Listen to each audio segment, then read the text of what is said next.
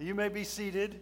And uh, if you've got a Bible, I'd love for you to join me in the Gospel of uh, Mark. And just going to be finding Mark. We're going to look at a few verses to uh, help us get going together this evening.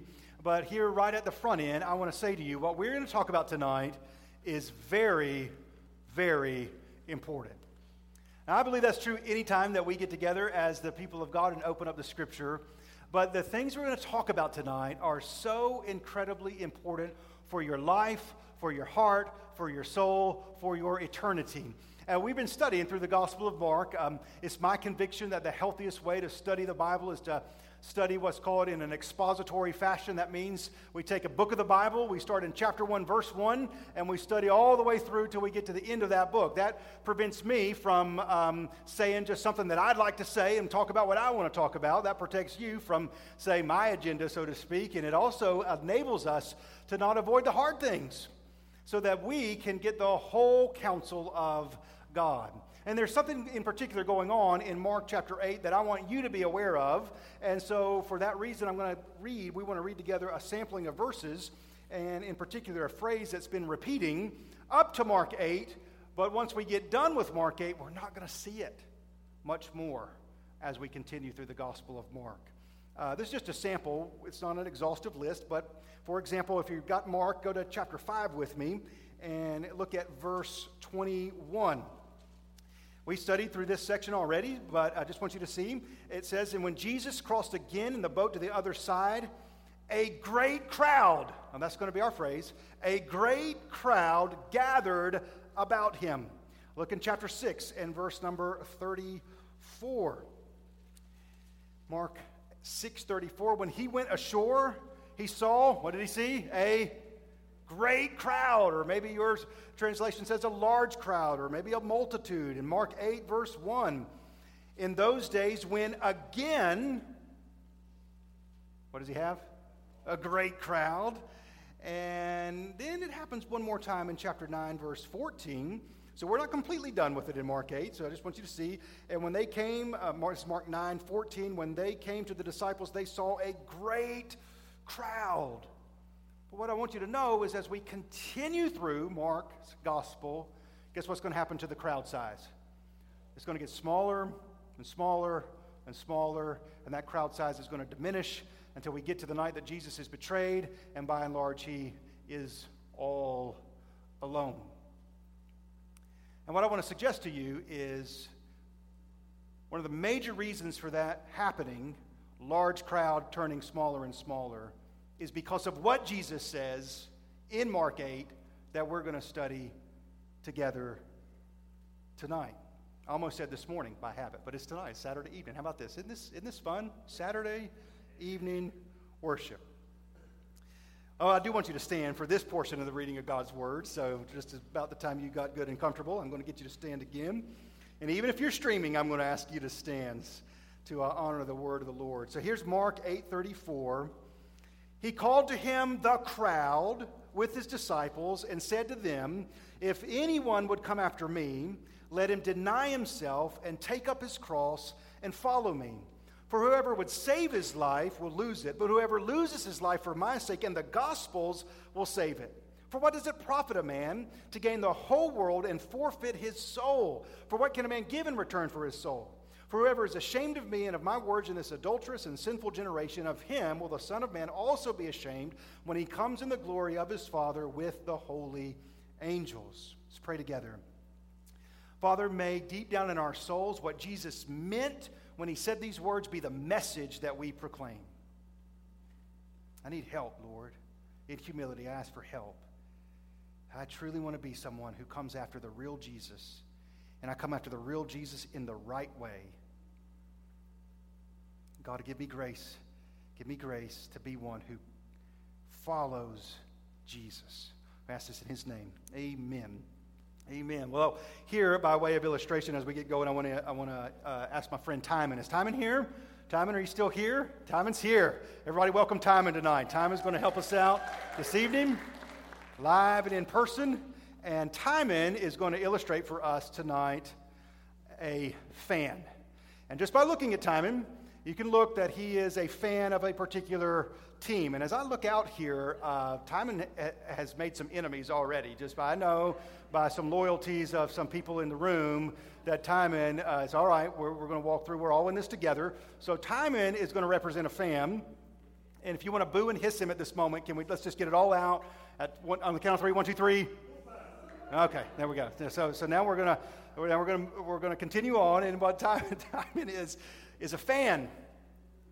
And one of the things we've been talking about as a church family in recent studies in Mark's gospel is there is a big difference between what we'll call a fan of Jesus and followers of Jesus. There's a great distinction, and I don't believe it's an exaggeration to tell you there's an eternal difference between fans of Jesus and followers of Jesus. Now, we're just going to use Timon as an example of a fan, and let's just suppose that we're going to ride along with Timon or follow him to a Carolina basketball game. Now, he's going to get in his car here in Rocky Mountain. He's going to drive to the Dean Smith Center. And I'm going to tell you, that is work. If you've ever been to a Carolina game, just getting there, finding a place to park, figuring out how to get there, that is an ordeal. And it takes a lot of time and preparation and forethought. But now, Timon, let's just suppose, and he's doing a great job, by the way. This is a wonderful, wonderful fan. Now he's going into the game. He's paid for his ticket. He is going to spend the next several hours cheering and screaming. Are you a screamer, Timon, in a game? Yes, yes. He's going to get into it and he's going to cheer, he's going to scream, and he's, if the team wins, he's going to be really excited, and we're just going to pretend that Carolina wins that day, all right? So they won the game. He's going to go with the crowd, he's going to lead the game, he's going to drive home, he's going to get home, he's going to be exhausted, and he's going to go home that night, and maybe somebody's going to ask him this question Who won? And if Timon's like a lot of fans, here's the phrase he's going to use we did. That's what Timon is going to say. Now, we are not discounting the fact that Timon has spent some money, he spent some time, he spent some energy. In some ways, he spent some devotion and dedication. Now, just looking at Timon, he probably could play for Carolina, but in this illustration, he didn't. How many points did he score? How many rebounds did he have? How many blocked shots? How many minutes played? Zero. So, Timon, as a fan, is a spectator and not a participator. Fans spectate, players participate. Or if we say it this way of Jesus, fans spectate, cheer, yes, sometimes criticize. Oh, why did you run that play? And so on. Followers participate. Timon did an awesome job, didn't he? Let's give it up for our main man, Timon. Hey, Timon has committed to this illustration in all three services. How about that? So, yeah, so, so there you go. If anyone would come after me, he must deny himself, take up his cross, and follow me. Fans can know fight songs, fans can know the history of the team, fans can know the statistics, Fans can go to the Dean Dome and say, Oh, I remember the 1993 team and give you the starting five, and here's the. Fans can have a lot of information. But what Jesus is doing here in Mark 8 is making a distinction. And why are the crowd sizes going to diminish over time? Why? Who's leaving? Fans are leaving. The followers are few, and they are the ones who will remain.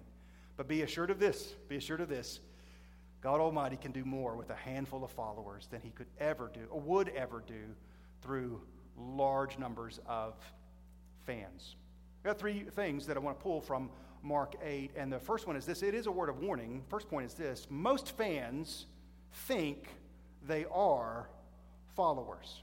Most fans think they are followers. Uh, I know I've shared this before, but one of the most uh, sobering passages in all the Bible to me is Matthew chapter 7, towards the end of the Sermon on the Mount, where Jesus says, on that day, that judgment day, he references it here as well when he comes back, right? On that judgment day, many, not a few, not a handful, many will come to me saying, Lord, Lord, didn't we do many mighty works in your name? And Jesus says, I'll look at them and say, Depart from me, I never knew you. So most fans think they are followers. Why? Because fans do give investment of time and investment of interest. And who won last night? We did, right? That's how fans think. And Lord, help us. Another reason that most fans think they are followers is because churches and pastors are often quick to confirm fans they are followers. Why? Why? So that you'll have a bigger crowd. Oh, God, help us, right? So, in order to keep a bigger crowd, too often in church we don't talk about denying self, but rather esteeming self. And that's dangerous. Dangerous. Taking up your cross, what Jesus says here, is a call to die to self. If you've been with us in recent studies, we've looked at some fans of Jesus, right? Nicodemus, who was interested in Jesus, respected Jesus, unlike most of the Pharisees, was not hostile to Jesus. But when he came to Jesus, how did he do so? He came so at night. Why did he come at night? Was Jesus not accessible in the daytime? Oh, he was more than accessible in the daytime. Why did he come at night? So that nobody would see him. And then the rich young ruler, he came to Jesus in the daytime, right? And he was eager, he was nice, he was moral, he was respectable. He wanted to do the right thing. But Jesus pointed out something about his heart, and it was this that there was something he loved more than he loved God. And what happens over time is that fandom sort of diminishes and decreases over time. All of us, all of us know people, all of us love people that at one time or another gave every evidence and indication that they were devoted followers of Jesus, but right now have nothing to do with him. Why? Well, the Apostle John himself says that they went out from us because they were not of us. If they were of us, they would have remained with us. There's a distinction between fandom and following. Fandom can be full of zeal for a moment. Jesus said there's some seed that falls on soil and immediately it springs up, but when persecution comes on account of the word, it shrivels up and dies. Another picture of fandom. Well, we can use the words of Jesus to uh, expose, if necessary, or liberate us from mere, merely being a fan of Jesus to being a follower. And he says, If anyone would come after me, the invitation is unto him. So, fans, the end of the day, are going after something other than the person of Jesus. What may they be going after? Well, I just brainstormed a few things. They might be going after tradition, just our tradition to uh, talk about the Lord or be interested in spiritual things, right? They may go after alleviating family pressure. Maybe it's just the expectation of your family that you identify yourself as a follower of Jesus. It's never really been what your soul was set on, but to deal with the expectation, or they, they go after wanting to be well thought of, go after any number of things. They just don't go after. If anyone would come after me. So, the simplest way of knowing if you're a fan or a follower is simply to ask the question Do you really love Jesus? See, fans can be loyal, but followers come after Jesus because of love. Now, a fan may have a sense of loyalty for a little while or admiration, but when do fans uh, uh, stop being fans? Is often when this happens. And we see it right here. When Jesus reveals who he really is and what he's really like and what his commands really are, and, and you don't agree, right? And at that point, this is what's happened with uh, Peter right here. We, we read verse 34. Look at verse 32. Jesus said this plainly what? That he's going to go to Jerusalem and die. And Peter took him aside and began to rebuke him. But turning and seeing his disciples, he rebuked Peter and said, Get behind me, Satan. You're not setting your mind on the things of God, but on the things of man. Fans think about the things of man, followers about the things of the Lord. Well, another one. We got three, so here's the second one.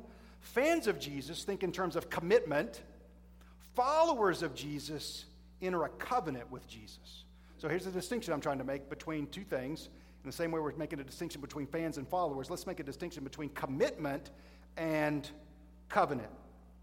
What are denial and death? That's covenant language.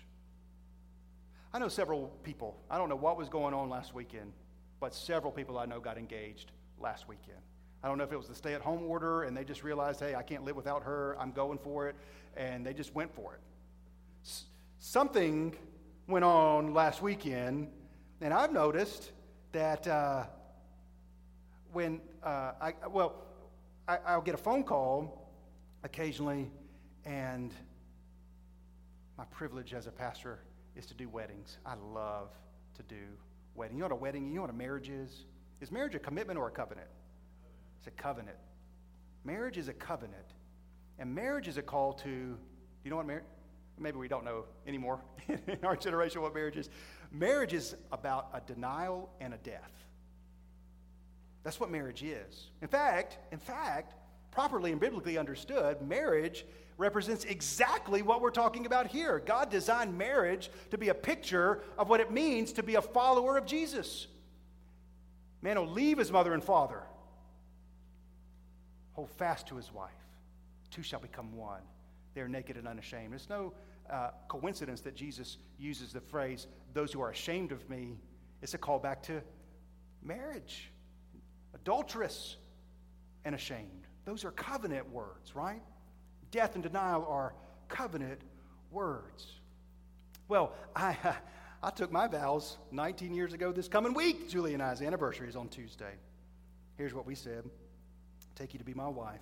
Not we, I said this. She said something very similar, but you understand.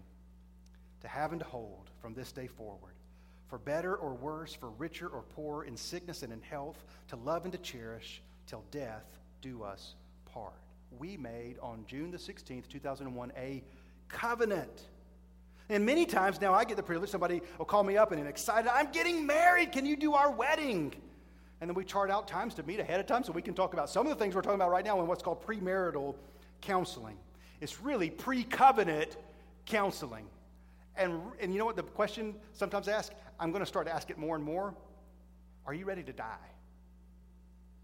If you're not ready to die, you're not ready to get married. When we talk about following Jesus, you know what Jesus is saying? You're going to belong to me. Are you ready to die? I, I, uh, I've never, ever, ever, ever had anybody call me up and say, Brandon, I've decided to move in with my girlfriend. Can you officiate the day we move in together? Nobody's ever called and asked me that. Why not? Well, that's kind of a commitment.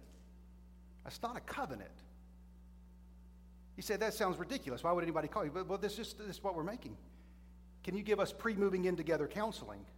Nobody's ever asked me that. I'd do it. I'd say, don't. That, that, would be my, that'd be my counsel. Because often we want the benefits of a covenant we tracking? Without the sacrifices of a covenant. And that is the distinction between fans and followers. You see, when you take vows, suppose you took the vows, that wouldn't even be the right way of saying it. I know this is silly, y'all just hang with me for a moment. Because I've read the number of people who've decided to move in together is skyrocketing in our generation, and marriage is on the decline right? And so just suppose if you were to take sort of, sort of a moving in ceremony, it wouldn't sound like till death do us part, would it? It wouldn't. Commitments based on my own feelings, and I'll go along with it as long as it works for me, is different than a covenant.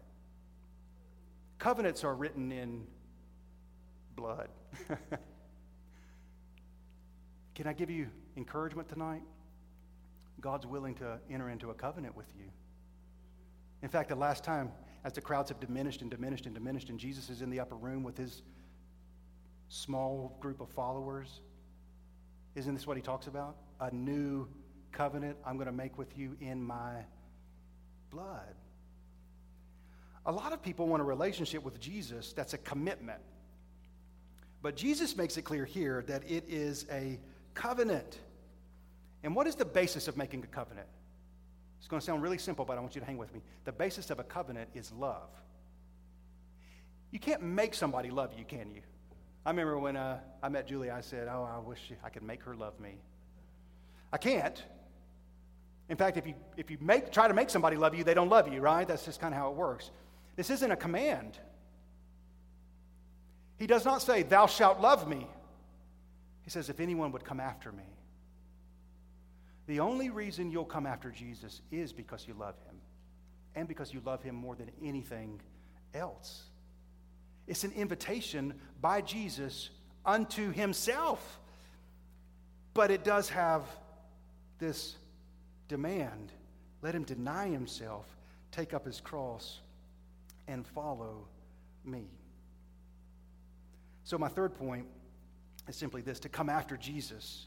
If anyone would come after me, what does that phrase to come after really mean? To come after Jesus means you are all in with your time, your thoughts, your resources, and your energy. That's what it means to enter a covenant with, with the Lord. You are all in. Have you ever, um, I'm not a good swimmer, so I get a little bit nervous around the water. But have you ever been on the dock and going to get in a boat and you got one foot on the dock and one foot in the boat and the boat starts to move? What do you have to do then? You have to make an all in decision, don't you? Or, or you really be all in. I mean, you got to make a, that's what Jesus is saying here. If you're going to come after me, and in the weeks to come, we're going to take these phrases one at a time and really, by God's grace, understand what it means to deny self, take up the cross, and follow me. To submit to Christ means that you're all in. Did you know that in all the four Gospels, which are 89 chapters, I want, I want to talk to you for, for three minutes here. Who is it when we say Jesus invites you to himself? What is he like? What is his heart really like? Did you know that in the four Gospels, there's only one place where Jesus tells us about his own heart? Now, that might surprise you. What I would say in all his actions, he's displaying his heart, of course, and most clearly at the cross. But there's only one place in all four Gospels where Jesus says of himself, This is what my heart is like. And it's in Matthew. So if you're in Mark, turn back with me one book to Matthew chapter 11. Matthew chapter 11.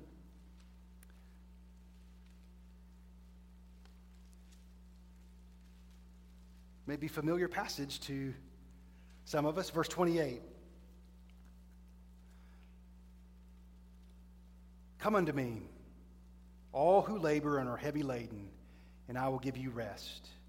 Take my yoke upon you and learn from me, for I am gentle and lowly in heart, and you will find rest for your souls. For my yoke is easy and my burden is light. What's the heart of Jesus like, according to Jesus? He uses this phrase I am gentle and lowly in heart. He does not say, I am rigid and demanding of heart. He doesn't say, I'm high and mighty of heart. He says, I'm gentle and lowly. I've been reading a book by an author named Dane Ortlund called Gentle and Lowly. And he writes this in reflection to this passage Jesus is not trigger happy, he's not harsh, he's not reactionary, he's not easily exasperated. He's the most understanding person in the universe. The posture most natural to him is not a pointed finger, but open arms. That's who's saying, if you want to come after me. Because rest assured, friends, whatever you go after, if it's not Jesus, you'll find that yoke is not easy. And that burden is not light. In fact, you go after those things, guess what's going to happen? You're going to come to a point where you're weary and heavy laden. And that's the invitation Jesus makes. Come to me. Come to me. Come to me, all who are weary and heavy laden. I've not got a pointed finger, I've got open arms. Hey, I knit you together. I know you. I know you. I know who you really are. I know you when nobody else is around. I know what you really struggle with. I know what you're really afraid of. I know what you're really angry about. I know what you're really scared about. But I'm gentle and lowly of heart. You can come to me. This is Almighty God. Now, gentle doesn't mean weak, gentle is real strength. You know, every wedding I have ever done, the bride, and if we're in this room, usually enters from that uh, direction, always comes in and put a whole lot of thought into the day, right? I mean, everything about that day. And the bride wants to look her best and has picked out the dress. And there even a television show say yes to the dress or something like that. I've never watched it. I think my daughters have. And uh, listen, the invitation is not get your act cleaned up and look your best and then come. It's like instead of yes to the dress, the Lord is saying, I'm going to say yes to this mess. That's all we have. You turn shame into glory. Guess, guess what we brought to that equation? Shame. you turn graves into gardens. Guess what we brought? We, we, we brought the grave. Come unto me, all who are weary and heavy laden. In this covenant, He's bringing all the better, we're bringing all the worse, right? He's bringing all the riches, we're bringing the poor. Blessed are the poor in spirit, theirs is the kingdom. He says, I'm gentle and lowly of heart. That's who Jesus is. So we want to behold his gentleness at, at Calvary, right? Well, I, I, it's kind of a double meaning, I guess. I, I meant that at the cross, but also at Calvary at our church. Behold his gentleness there. Remember what he said? He said, I could, I could call an uh, army of angels and wipe this place out. But instead of destroying everything, he laid his life down.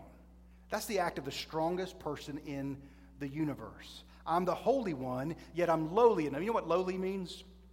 Uh, it, it, means um, probably the best way of understanding it is willing to get in the mess, right? Uh, lowly is the opposite of haughty, opposite of arrogant, opposite of the proud, like, uh, like I'm not going to get my hands dirty. Jesus didn't just get his hands dirty, he got his hands nail pierced, he got his hands bloody in order to redeem us. Remember, if he knit us together, he knows what's wrong with us, and if he made us, he can remake us. So, for us tonight, I want you to behold your Savior, behold your King, the Lord Jesus. He's gentle, He's lowly of heart, and in Him you can find what you will not find anywhere else. Did you hear Him in Matthew 11? You'll find rest. rest for your souls. I think at best, most of us are fighting rest for our body. We just go to sleep at night, right? But the moment you wake up, there's the soul and it's restless. Well, Jesus is saying, I'm going to give you rest for your soul. My yoke is easy, my burden is light. Well, I do have one application for us before we close our Bible study and our sermon. And it's this um, we'll use the marriage language. The two shall become one, right? The two shall become one. So when you enter a covenant with Jesus, you can't unite your heart to his without your heart becoming like his. So here's, here's the best indicator that your soul is increasingly at rest that you are gentle and you are lowly of heart. You treat people with gentleness or with exasperation, right? You treat people with gentleness or with, are you easily irritated? Are you lowly, meaning that you're willing to listen and meet people where they are? That's how the Lord met us, right? Gentle and lowly of heart. I know I've uh, shared this in the past. I've, I've, I've, been thinking about this quote a lot, and I know I've shared it with you as, uh, as well uh, because, because it informs me the kind of dad that I want to be. I, I, read this in a book not long ago. Uh, we all have a, one or two kinds of dads. When you were in a big mess and something had really gone wrong and it really was your fault, was the thought coming to your mind, oh, I hope my dad doesn't find out? Or, I really need my dad's help right now. If anybody would come after me, who are we going after? What's his heart like? What's his heart like? Hey, guess what? He found, he's, he's found out. he's found out all about us. And I hope uh, you can see in the scripture that that is good news. It is good news for us that he knows all about it. Because we have a Father in heaven who, in sending his Son, the Lord Jesus, has made it clear to us. Made it clear to us he's come to help. Didn't create the mess, right? but I'm willing at great cost to myself to help. Let's stand together and we're going to pray together. We're going to sing to the Lord together. And uh, those of us gathered here in the room, if you're streaming, watching where you are, I do want to talk to you for just a moment.